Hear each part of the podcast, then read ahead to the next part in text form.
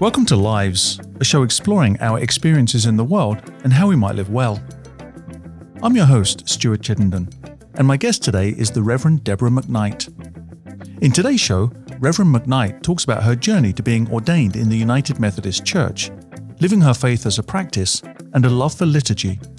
She also talks about founding Urban Abbey, a congregation flourishing in downtown Omaha despite national trends showing church attendance in decline, and shares how, as an advocate for social justice, women's rights, and the LGBTQ community, she seeks to heal the wounds created by conservative Christianity. And not just the Christian church, but like every religion gets like culture sort of draws it into being these like moral taskmasters or right like or this kind of guideline makers to help with how we treat each other. And we need to care about how we treat each other but i don't know that just making a list of what you should do and shouldn't do is ever what any like spiritual tradition intends. And so i think like this work of actually thinking about it is much more challenging.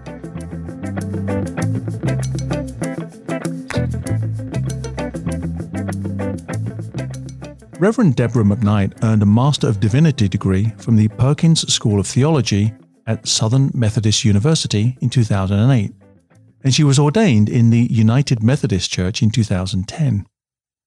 Reverend McKnight is the founding pastor of Urban Abbey, a United Methodist congregation in downtown Omaha, Nebraska. In 2015, Urban Abbey became an independent chartered congregation and grew to three Sunday services and weekday programming.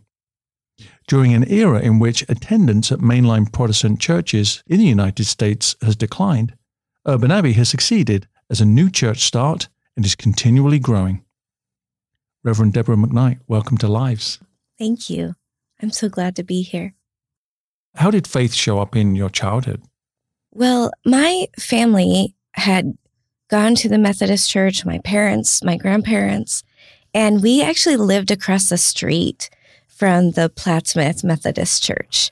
And so it was just, I mean, literally always right there.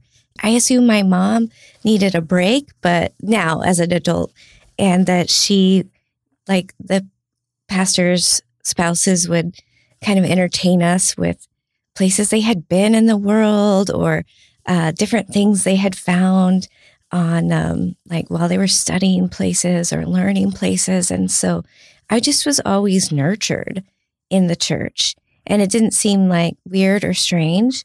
And then when I was in middle school, I was in confirmation and our pastor, his wife was actually a clergywoman in the Lutheran denomination though she was practicing as a chiropractor in town. So I don't know what that story is, but uh, I'm sure it was still a hard time to be a clergywoman. So they were my confirmation teachers, and they would take me to lunch down on Main Street.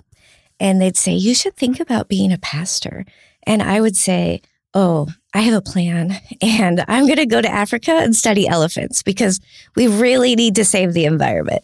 And so this clergywoman said, okay, you care about the environment. Well, let's start an ecology group.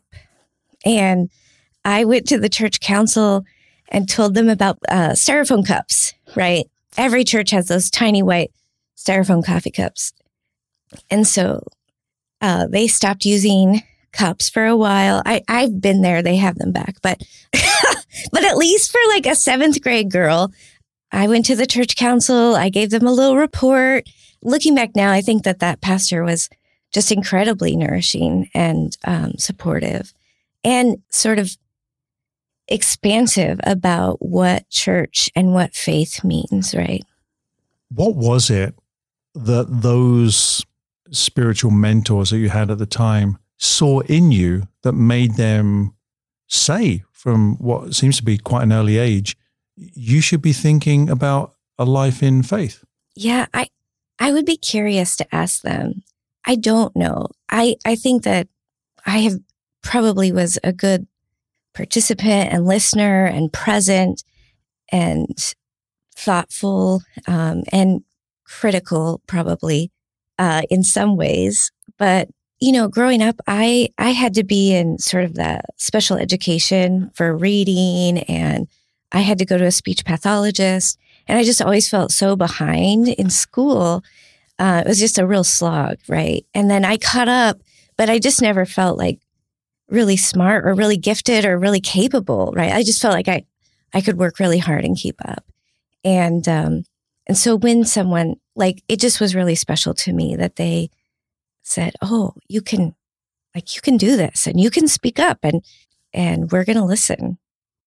Somewhat surprising to hear you talk about needing some extra support to move through whatever the format of education was in those early years. How were you aware at that time of being different, feeling as if you were perhaps a little outside because you were receiving some kind of special attention around educational needs? Or do you look back and just think, no, it just added to my sense of fortitude and grit? Yeah, I, I mean, I had to start doing homework like in second grade. Like my parents were really determined that they would help me learn and I wouldn't have to be held back a year, which, uh, you know, probably my brain probably just wasn't ready for what was like what we were learning, right? It just seemed like mud. But I am sort of grateful because I did catch up, right? And and I I think that time taught me like yeah, you can get help. Uh, and I can get help. And because I was super tiny and nobody, like, I'm not threatening to anybody, uh, none, none of the kids really picked on me or anything. So I didn't have a negative experience or bullying or anything like that, which I'm sure could happen.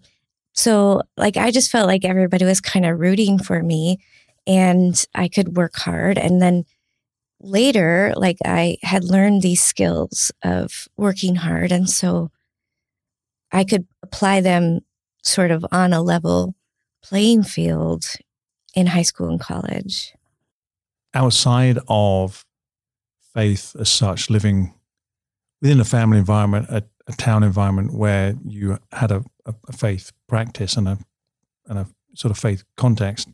What stands out to you from your childhood being raised in Plattsmouth? Yeah. I mean, I felt so much love from my town, right? Like it's a small town. My grandpa had been the track coach and the cross country coach, and he was beloved.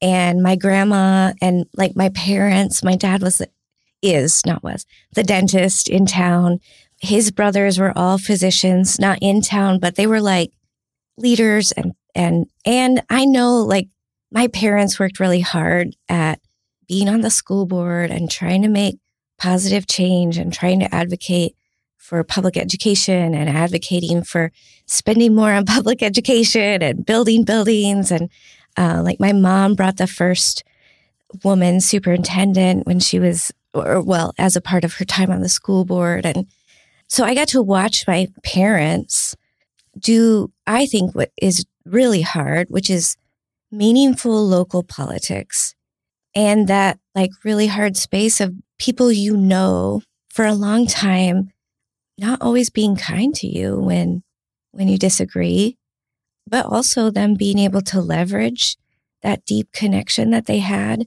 So i grew up already known before i entered the room.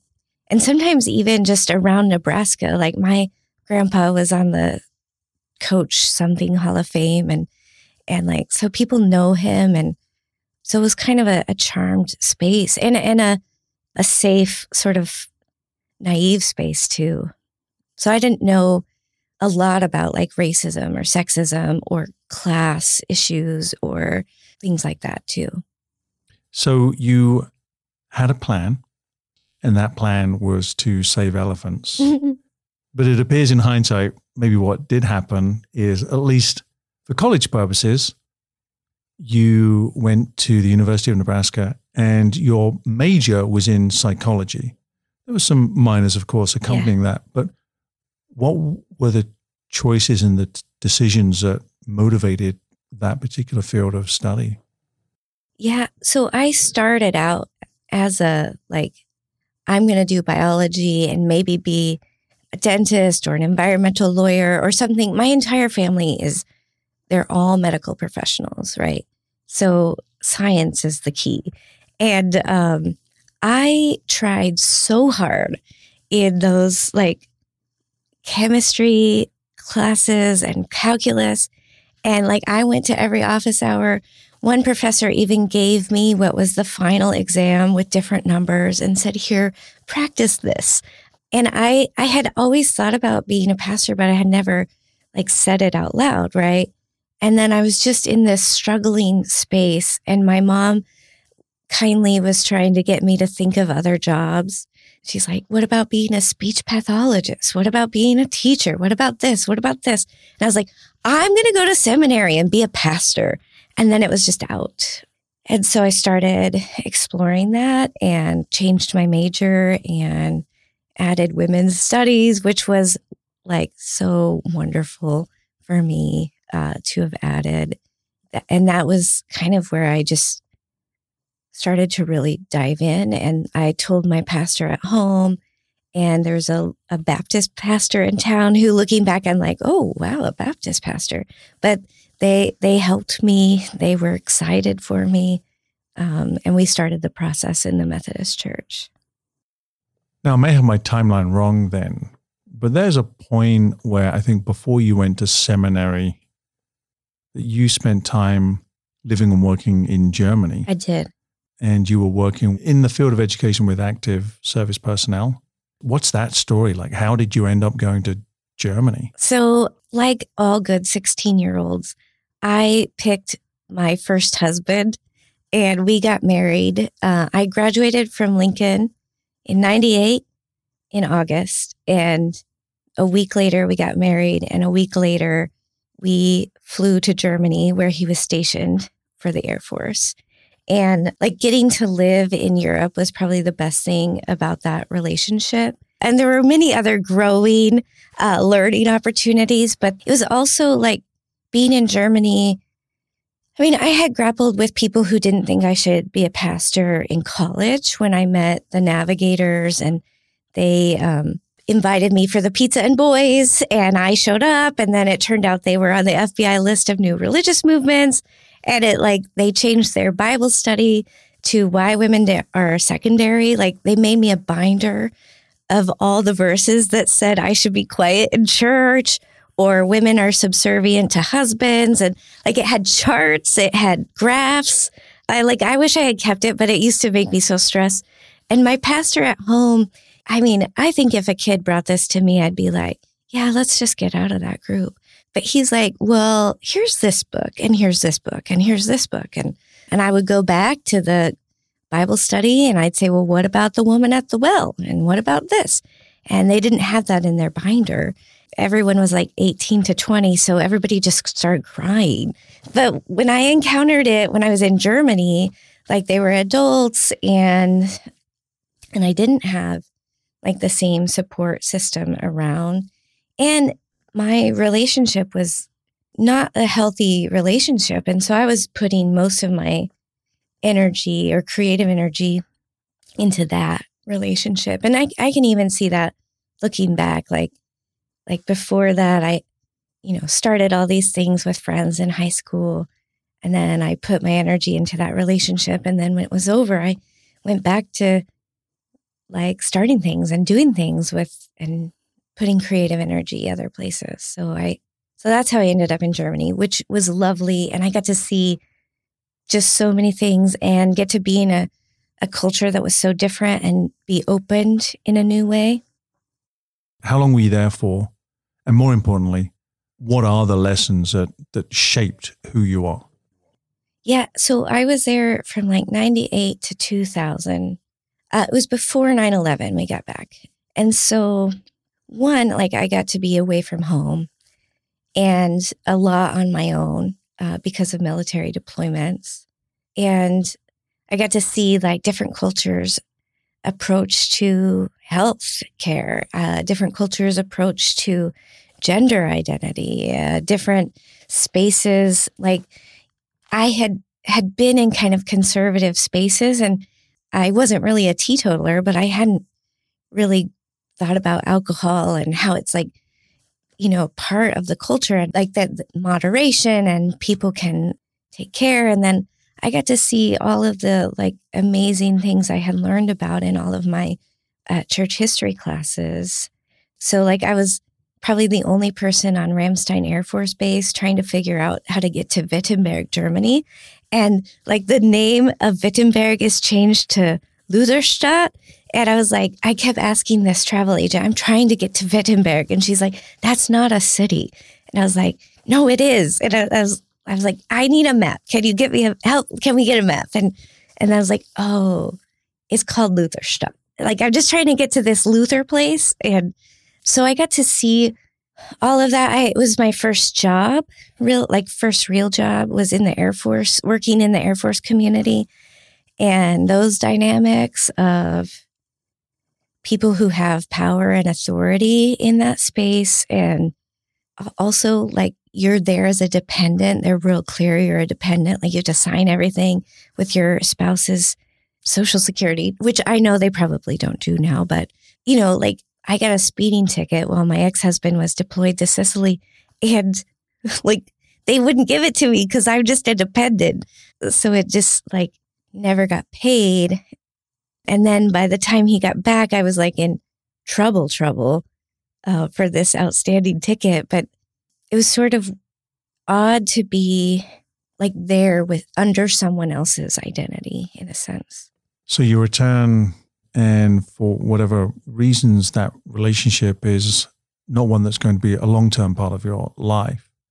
But there is this moment, therefore, where having said out loud that you do see a calling to the church, that you do respond to that. So, what is that moment of transition?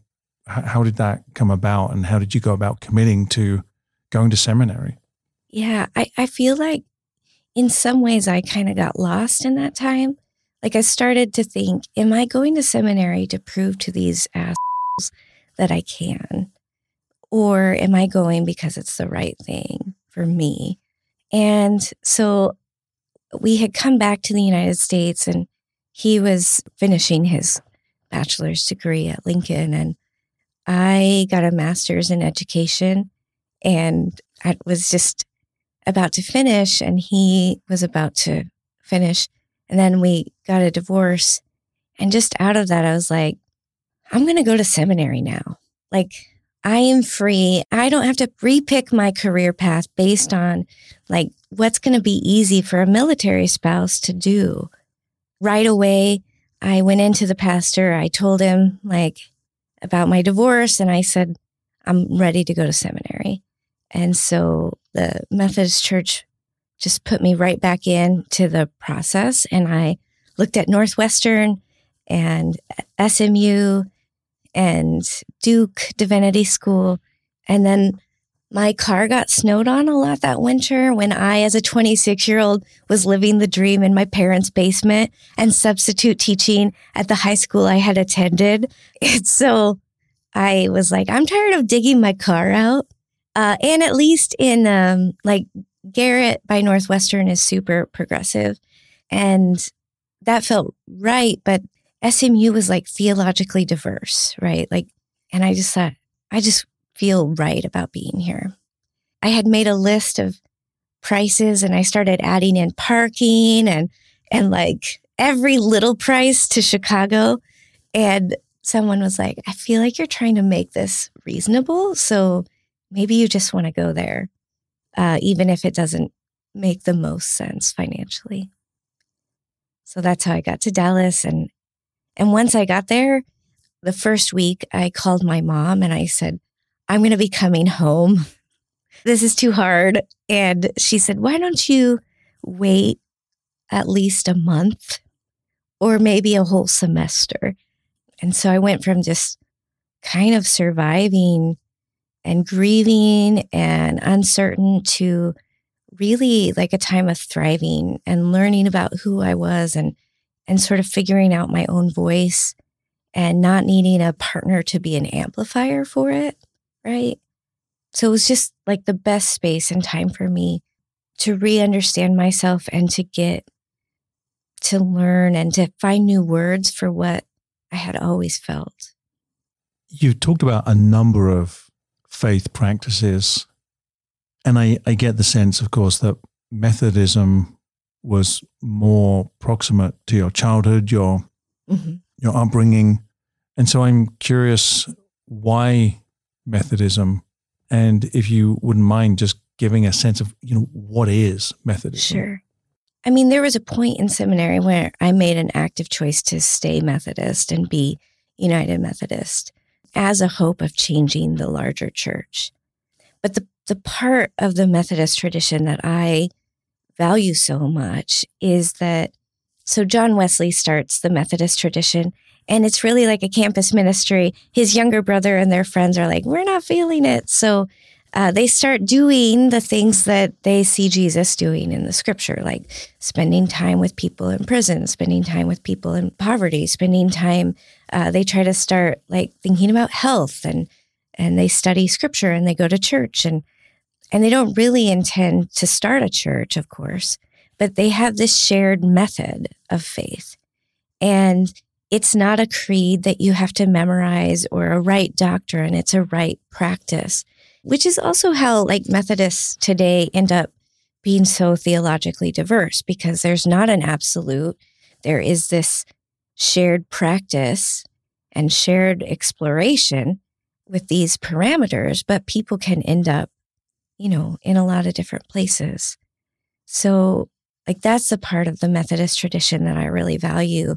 And even as the church has been sort of going through changes right now, when I thought about having to leave the church, not just in seminary, but later in um, 2019 when the last general conference happened, uh, which is kind of like Methodist Olympics, and people are elected every four years and they get to set the kind of guidance around the church. It's tremendously democratic and unruly and not able to get anything changed it grew up at the same time as the United States. So it just really modeled itself after that structurally. But as I thought about leaving, I just, I feel like it's a really lovely way to practice faith and that there is a lot of grace in it and that there's a lot of room to understand yourself better. And by understanding yourself better, to be present in a way like you can be rooted in love so you can actually be useful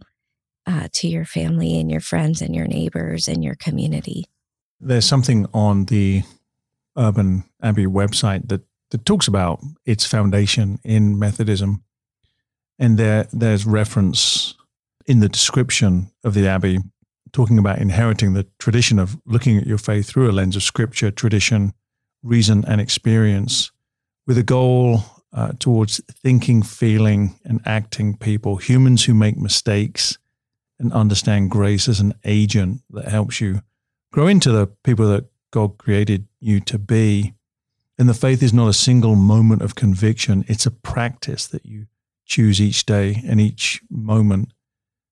And it really strikes me that that description suggests not only a living broader church, a, a living ideology, but also something that is extremely personal to an individual's demonstration of what that faith means in their everyday life. And I'm curious, and it sounds to me as if you yourself are living that out each day, regardless of the fact that you are a minister ministering to people, but in your own life, you are endeavoring each day to to manifest the behavior of practicing a faith as opposed to just reciting, as it were, right. a mantra.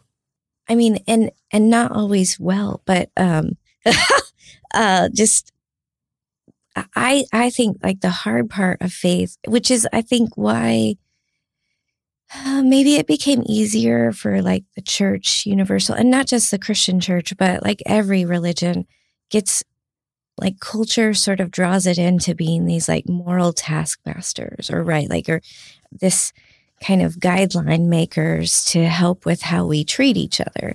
And we need to care about how we treat each other. But I don't know that just making a list of what you should do and shouldn't do is ever what any like spiritual tradition intends. And so I think like this work of actually thinking about it is much more challenging. And this work of actually thinking about where did I need to grow today? Like, where was I a bit rush or unkind or cruel? Or where did I shy away from saying what I really needed to say? I think that's the hard part of a deep faith. And I think that most religious traditions have an easy place to practice it culturally, maybe. And then if you just keep taking a journey inward, there's so much to find and uncover. And it's probably going to make you really uncomfortable before or as it is, as it helps to center you and grow you. If this Methodist faith practice is as organic and uncomfortable and as joyful as you're describing it at a personal level, how do you go about the practice of ministering to others when you yourself are on this convoluted journey that's never quite certain? Yeah. I mean, so one thing, like people come to the Abbey and they kind of have a set expectation of what's to, what it's to be like, right? And what we're to do and how they've come from churches where like everybody gave soup away or what, like they all had programs. And I try really hard to move us from this sense of like, let's have a program or a project to how do we think about presence? And so sometimes maybe we gather to do that practice in a group, like for some kind of service effort or someone asked us for help. So I try to wait for people to say, we need help, right? Like we need folks to show up for this sometimes people feel like we don't do anything. And I'm like, well, we do, we, you can do a lot of things. Like, what are we doing? What are you doing? And how are you showing up at work? And when you're at that table, do you advocate for the lowest paid person in the, in the company? Or, and that's really hard to do. Like, it would be easier to do a service project than to be that person at the table who says, what do we pay the custodians? And so trying to be a space where we can start thinking about those things, that's part of what I hope we can do at the Abbey. The other part that I hope we do is this practice of hospitality. So the coffee bar part of the Abbey, it's like the best and worst learning space because hospitality is 100% a spiritual practice. Like there are lovely, beautiful moments and really sweet, kind, fun, delightful folks that come in and you get to be with them and chat and all of this. And then, you know, there are super rude, strange, weird, mean things that happen too, or people who poop in the urinal, or like, I mean, just food service, uh, hospitality work.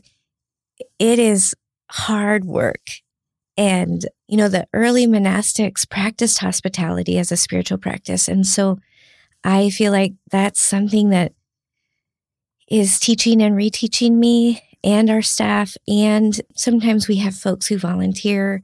It's teaching the people on Sunday because sometimes, like, we present less as a church and more as a coffee shop. And so one time we had a lady come in and demand that we grind her coffee, like while I was preaching. And uh, so sometimes like strange things happen that never happened in when I was at First Church, you know. So so that practice of hospitality and really trying to practice it yourself. And then the practice of generosity. Like I think that's a hard practice. We as an Abbey give away 10% of our sales, which sometimes has been painful to see that check leave the building. Um, but my hope is like we do this collectively or communally and then we we're also asking people to try it individually.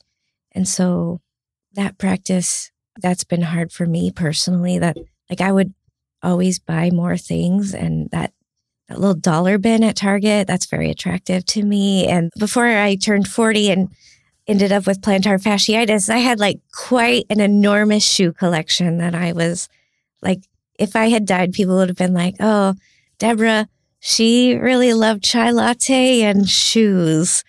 And so having to take stock of like what your budget says about you, that's hard work spiritually uh, for me as a person and and for us as a community.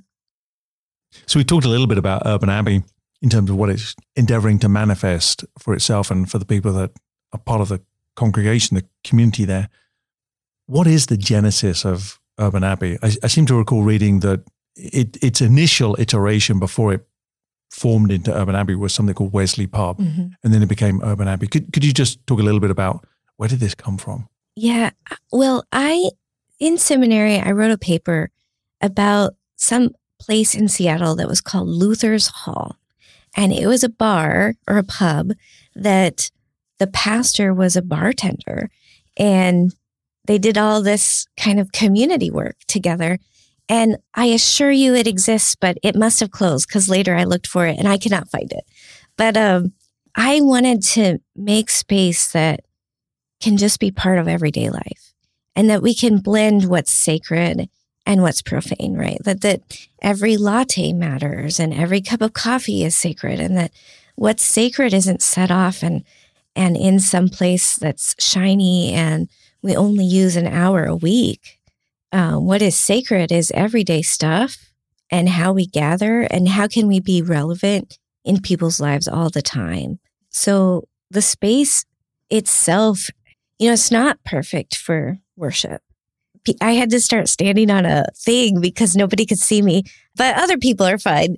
But it's it's a living sanctuary all the time instead of a sanctuary that a church would use, you know, an hour or 2 hours a week. I, I wanted to make a space like that. We had started with Wesley Pub. It was church with beer. It was kind of young adult focused. I had a Colbert clip, a piece of feminist poetry, a little micro sermonette, and I would divide people into like groups based on playing cards.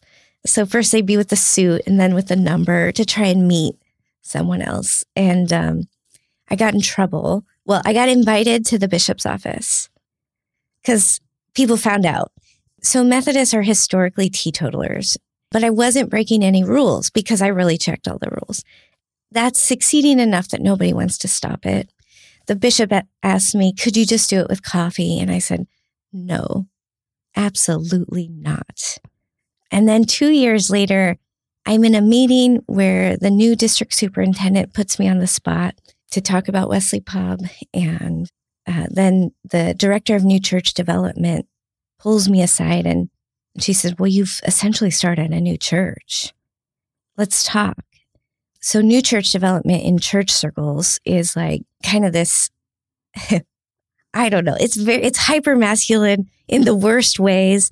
And uh, it's usually like a new church start is out in a suburb with a cute white guy who plays guitar and he has a piercing or a tattoo, but never both. Like it would be too much.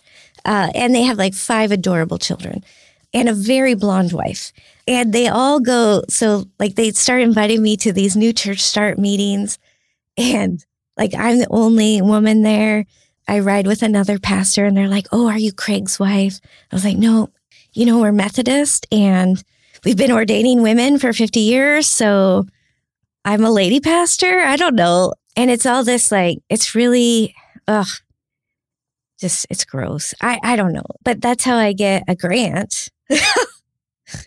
to I say, well, I'll do this new church start if we don't do it in any of the standard ways. And so through a bunch of paperwork and finagling and smiling and then rewriting, the Methodist Church gives me one of their largest new church start grants in Nebraska. To knowingly start a progressive inclusive downtown community in a neighborhood which like there's some kind of national survey was very uninterested in traditional religion very skeptical of clergy and um, so like hard. As we said in your bio most new churches struggle and certainly the national trend in traditional attendance is in decline. Your urban abbey is flourishing. Why? What's the secret source? I mean, if we could figure that out for sure, I could probably charge the church a lot of consultation fees. Um, I feel like what we do is just try to be present and build relationships and get to know people and not try to, so much of church growth stuff is about getting the people in and making them like this template of what a good Christian looks like, right? Um, and it's just all like a rehash of domination.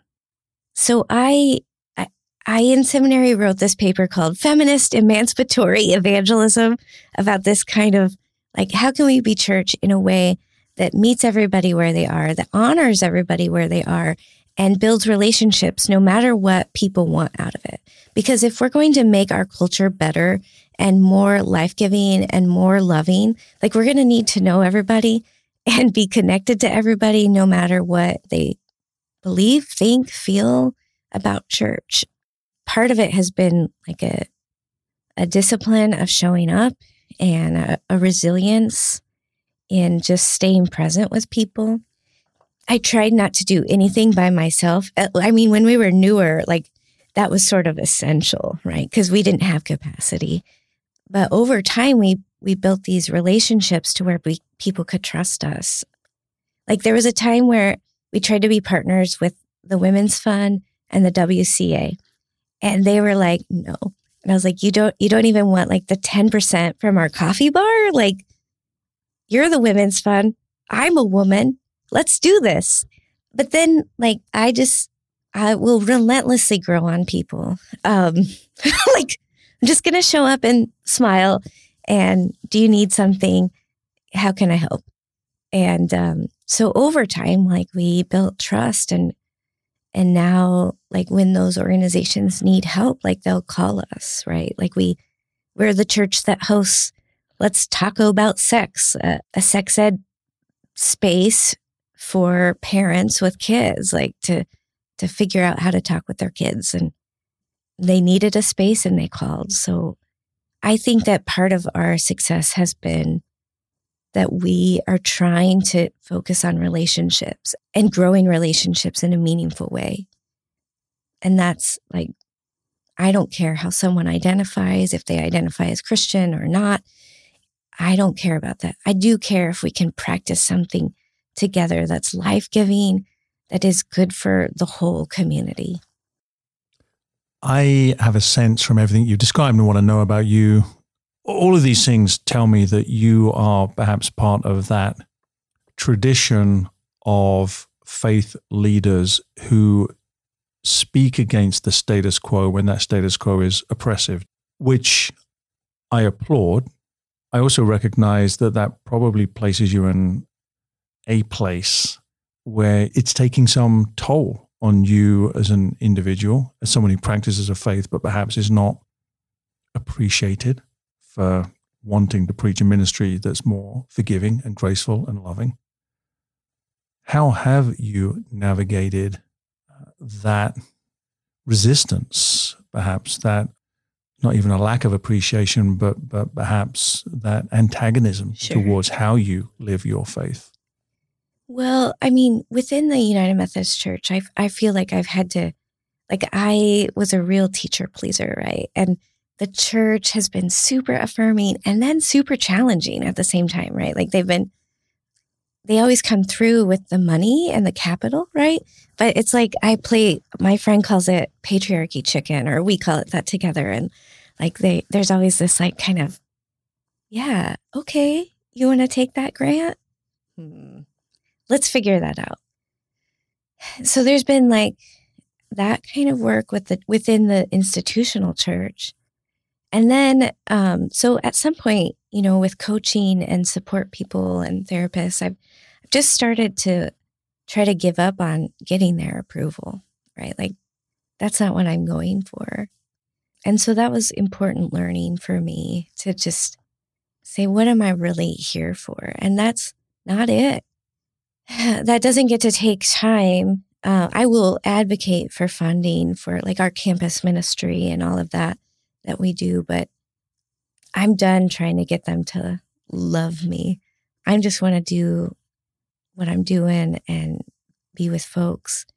The other people, like the gift of the Abbey is like in terms of social justice work in the community, I don't have a bunch of church members who are going to like send me mean emails because I organized a letter about abortion or anything really. And so within like that community, I have support. We have each other. And so when we, when something kind of harsh happens or mean happens, um, I have this gift of I'm not alone and that we're in this together. And so, like when we had a bomb threat, we had so many community organizations and individuals like reach out to us. Some church people brought us food because that's, you know, like, what else would you do but bring some food? Or, um, like the Women's Fund came and helped us with some therapists, and people have given us money and support. So there's that like gift of community. And then the the other way, like I've tried to recently start dealing with sort of not FBI level uh, emails, but other ones that are just sort of annoying, or they've called me a witch or something. So last year I did a sermon on near Halloween about the spiritual practice of fun. And I dressed as Glenda, uh, the good witch. And one of my church members made this fantastic costume. And I read all the mean emails and and like when we have protesters outside the Abbey, we respond with ukuleles because who can be mad at like the cutest, tiniest, sweetest instrument around? So um, trying to find like these creative spaces for resistance. And then I took a sabbatical and some pauses to rest, you know, to to really try to recharge or to take a moment. So that's been how I've tried to approach those negative spaces that that I tend to invite by my well that that find me. I i don't know. I mean i'm not trying to invite them. I started the drag story hour just because i thought it'd be fun. I didn't think people would be so hostile. How do you think we move past this moment where it seems as if it's less about political differences than it is more about an unwillingness to love but an, an inclination to hate do do you see some way that we can move beyond this moment? Um, well, I wish I did. I mean, I I feel like that's part of faith is that we hear these ancient stories of people who were in bad, ugly, oppressive spaces and how they found surprising ways out. Like so surprising that that we're going to talk about it as walking through, you know, the water moves out of the way uh, to leave Egypt. Or so these are powerful metaphors that I think we can stay anchored in. And there are occasional glimpses that remind me of how we can get out, which is like we, when we were pre COVID story time, drag story hour, we had this group of protesters all the time. And then we had this group of people who sang and and just stayed chatting with them. And one of our the friends of the Abbey, who's a Buddhist monk, she's down there and she's like, this couple, um, this man yells at a child and she says, Oh, I didn't think you came down here to scare children. Um, she's like, Well, he's I'm not trying to scare the child. I'm just trying to keep him safe from going inside. And she said, Well, I saw him grab his dad's leg close. And um, that's not what feeling safe looks like. And so he stopped, you know, yelling. And this one lady that was with him, she would just chat with the monk the whole time. And then when the protesters got ready to leave, she would hug her and say, Will you be here next week? And so I don't, like, I don't know what's happening for her or how like I just look for like, are there moments where we can just make a little glimpse? Like sometimes just my presence somewhere, like I just say to people, well, you know, that's that's not the only voice in Christianity or yeah, I don't, you know, like I don't think that's the only way you have to see this. Or there's other there's other books or there's other ways like just even a glimpse of like, hmm, yeah, that's not the only story in Christianity. and on occasion, folks might be open to it. Cause I, I don't think, I think people have to be really pretty open to change. And it's hard to find those little moments, but if we can be ready for them or open to them when they come, I think that's maybe one way forward. I'm stuck on this visual image of you saving the elephants. I I'm curious how how do you feel like you have changed? How are you a different person because of the experiences in your life? Um like sometimes people when they like get to know me better, they think like like that they like made me grow. and I'm like, yeah. But I just feel like there's been this process of just a deeper becoming and a deeper comfort with my own voice and a better use of my ears to understand what's happening in people's lives or in our community or in our world. And I think the part that's the same is this willingness to have your heart broken, right? Like I loved these elephants because I did a sixth grade project on elephants and I watched a, a PBS special about elephants in Africa and I like wept. And my mom and dad were like so kind and supportive and they I wrote letters to the World Wildlife Federation or anybody else you could find.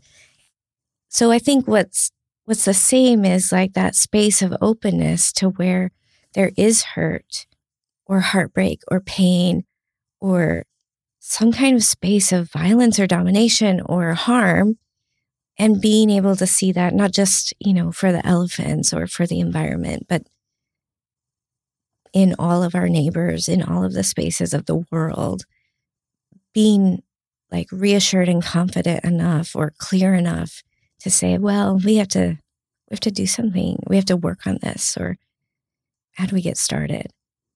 So I think that there has been a becoming in the sense of being more confident in who I am. I, I think even that's like the difference between my first and second marriage, right? Is I needed um, like an amplifier to my voice.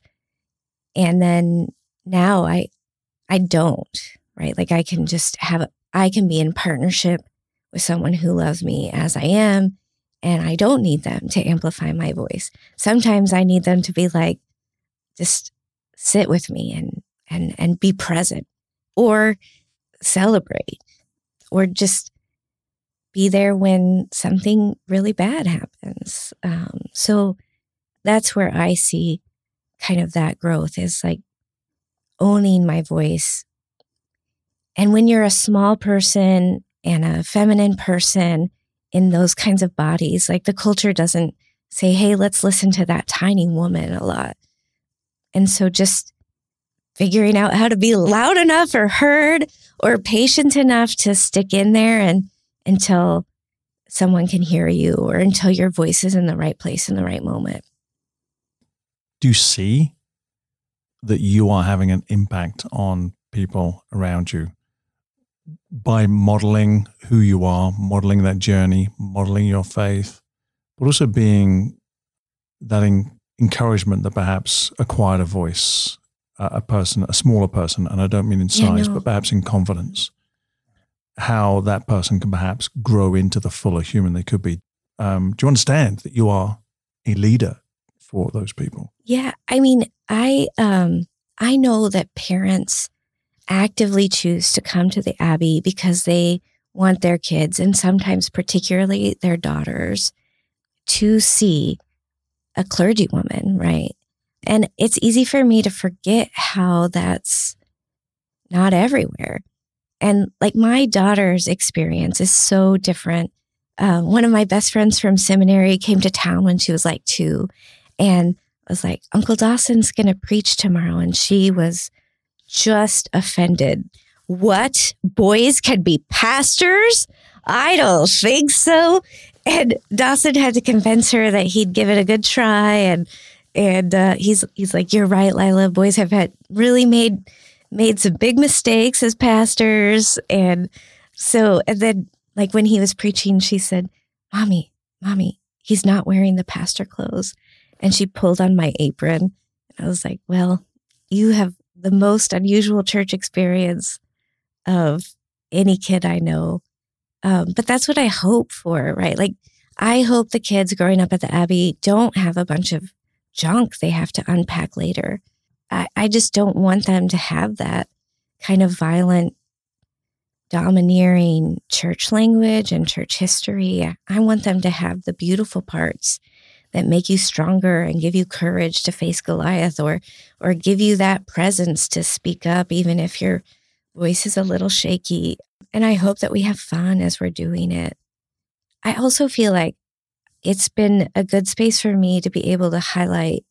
So we have a, a pride service every pride um, season and and I try to give different voices space or try to highlight different voices in our community at different times.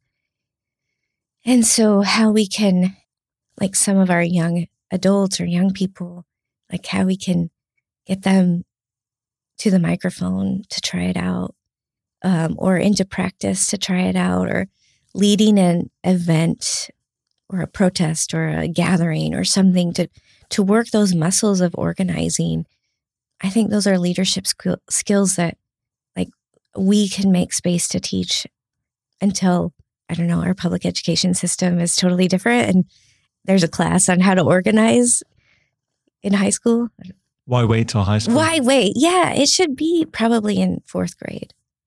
When you when you go to the state capitol, you should also learn about organizing. Lila will be fourth grade next year, so I'll probably try to teach her then. She'll probably be teaching the class. she she had a birthday protest when she turned five, and she called it a shout out. Trump had just been elected, and she was like, "Don't people know to love people?" Like, why aren't people, we just need to get all the people together and tell them to love people. Don't be mean. So we had a, a birthday protest for her. And someone made her a little logo and it's pretty cute.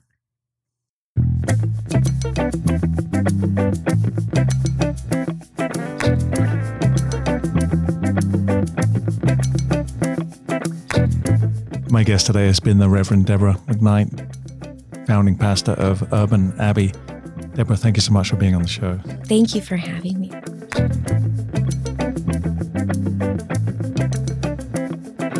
Lives is brought to you on KIOS Omaha Public Radio and is produced by Courtney Bierman. The music you hear playing in and playing out is performed by Andrew Bailey. Podcasts of today's show and others can be found at livesradioshow.com or where you get your podcasts. Subscribe today and please leave a review. I'm your host, Stuart Chittenden. Join me next week as we delve further into the practical and profound possibilities of living well. Thanks for listening.